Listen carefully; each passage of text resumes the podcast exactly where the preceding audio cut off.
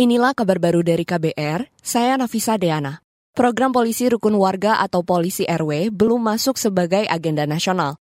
Menurut Menko Polhukam Mahfud MD, program polisi RW merupakan kewenangan internal Polri dan masih harus dibicarakan lagi ke depan. Belum, belum masuk ke agenda nasional. Itu tadi Menko Polhukam Mahfud MD. Program polisi RW digagas Badan Pemelihara Keamanan atau Bahar Kampolri. Rencananya, program itu akan diterapkan secara nasional.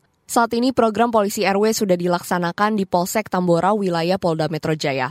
Program polisi RW diluncurkan untuk meningkatkan intensitas komunikasi antara polisi dan warga yang dilayani. Kita ke berita lain. Kementerian Kesehatan atau Kemenkes mencatat penyebaran penyakit hepatitis B di Indonesia didominasi penularan dari ibu ke anak. Juru bicara Kementerian Kesehatan Muhammad Syahril mengatakan, bayi yang terinfeksi virus hepatitis B punya kemungkinan besar menjadi kronis dan sirosis.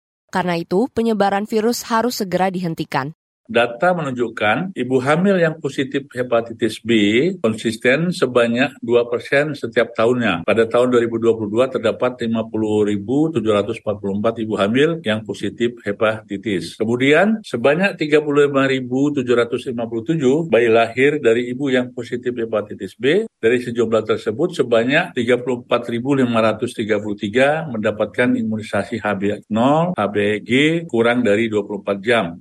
Muhammad Syahril mengingatkan penyakit hepatitis B sangat berbahaya karena bisa menyebabkan kanker hati. Indonesia berada di posisi tiga besar dalam daftar 20 negara dengan tingkat hepatitis B dan C tertinggi di dunia. Penularan virus hepatitis B terutama melalui cairan tubuh seperti air liur, darah, sperma, hingga aktivitas seksual. Kita ke berita selanjutnya. Sebagian kalangan parlemen meminta pemerintah meningkatkan sosialisasi terkait penyakit menular seksual termasuk sifilis.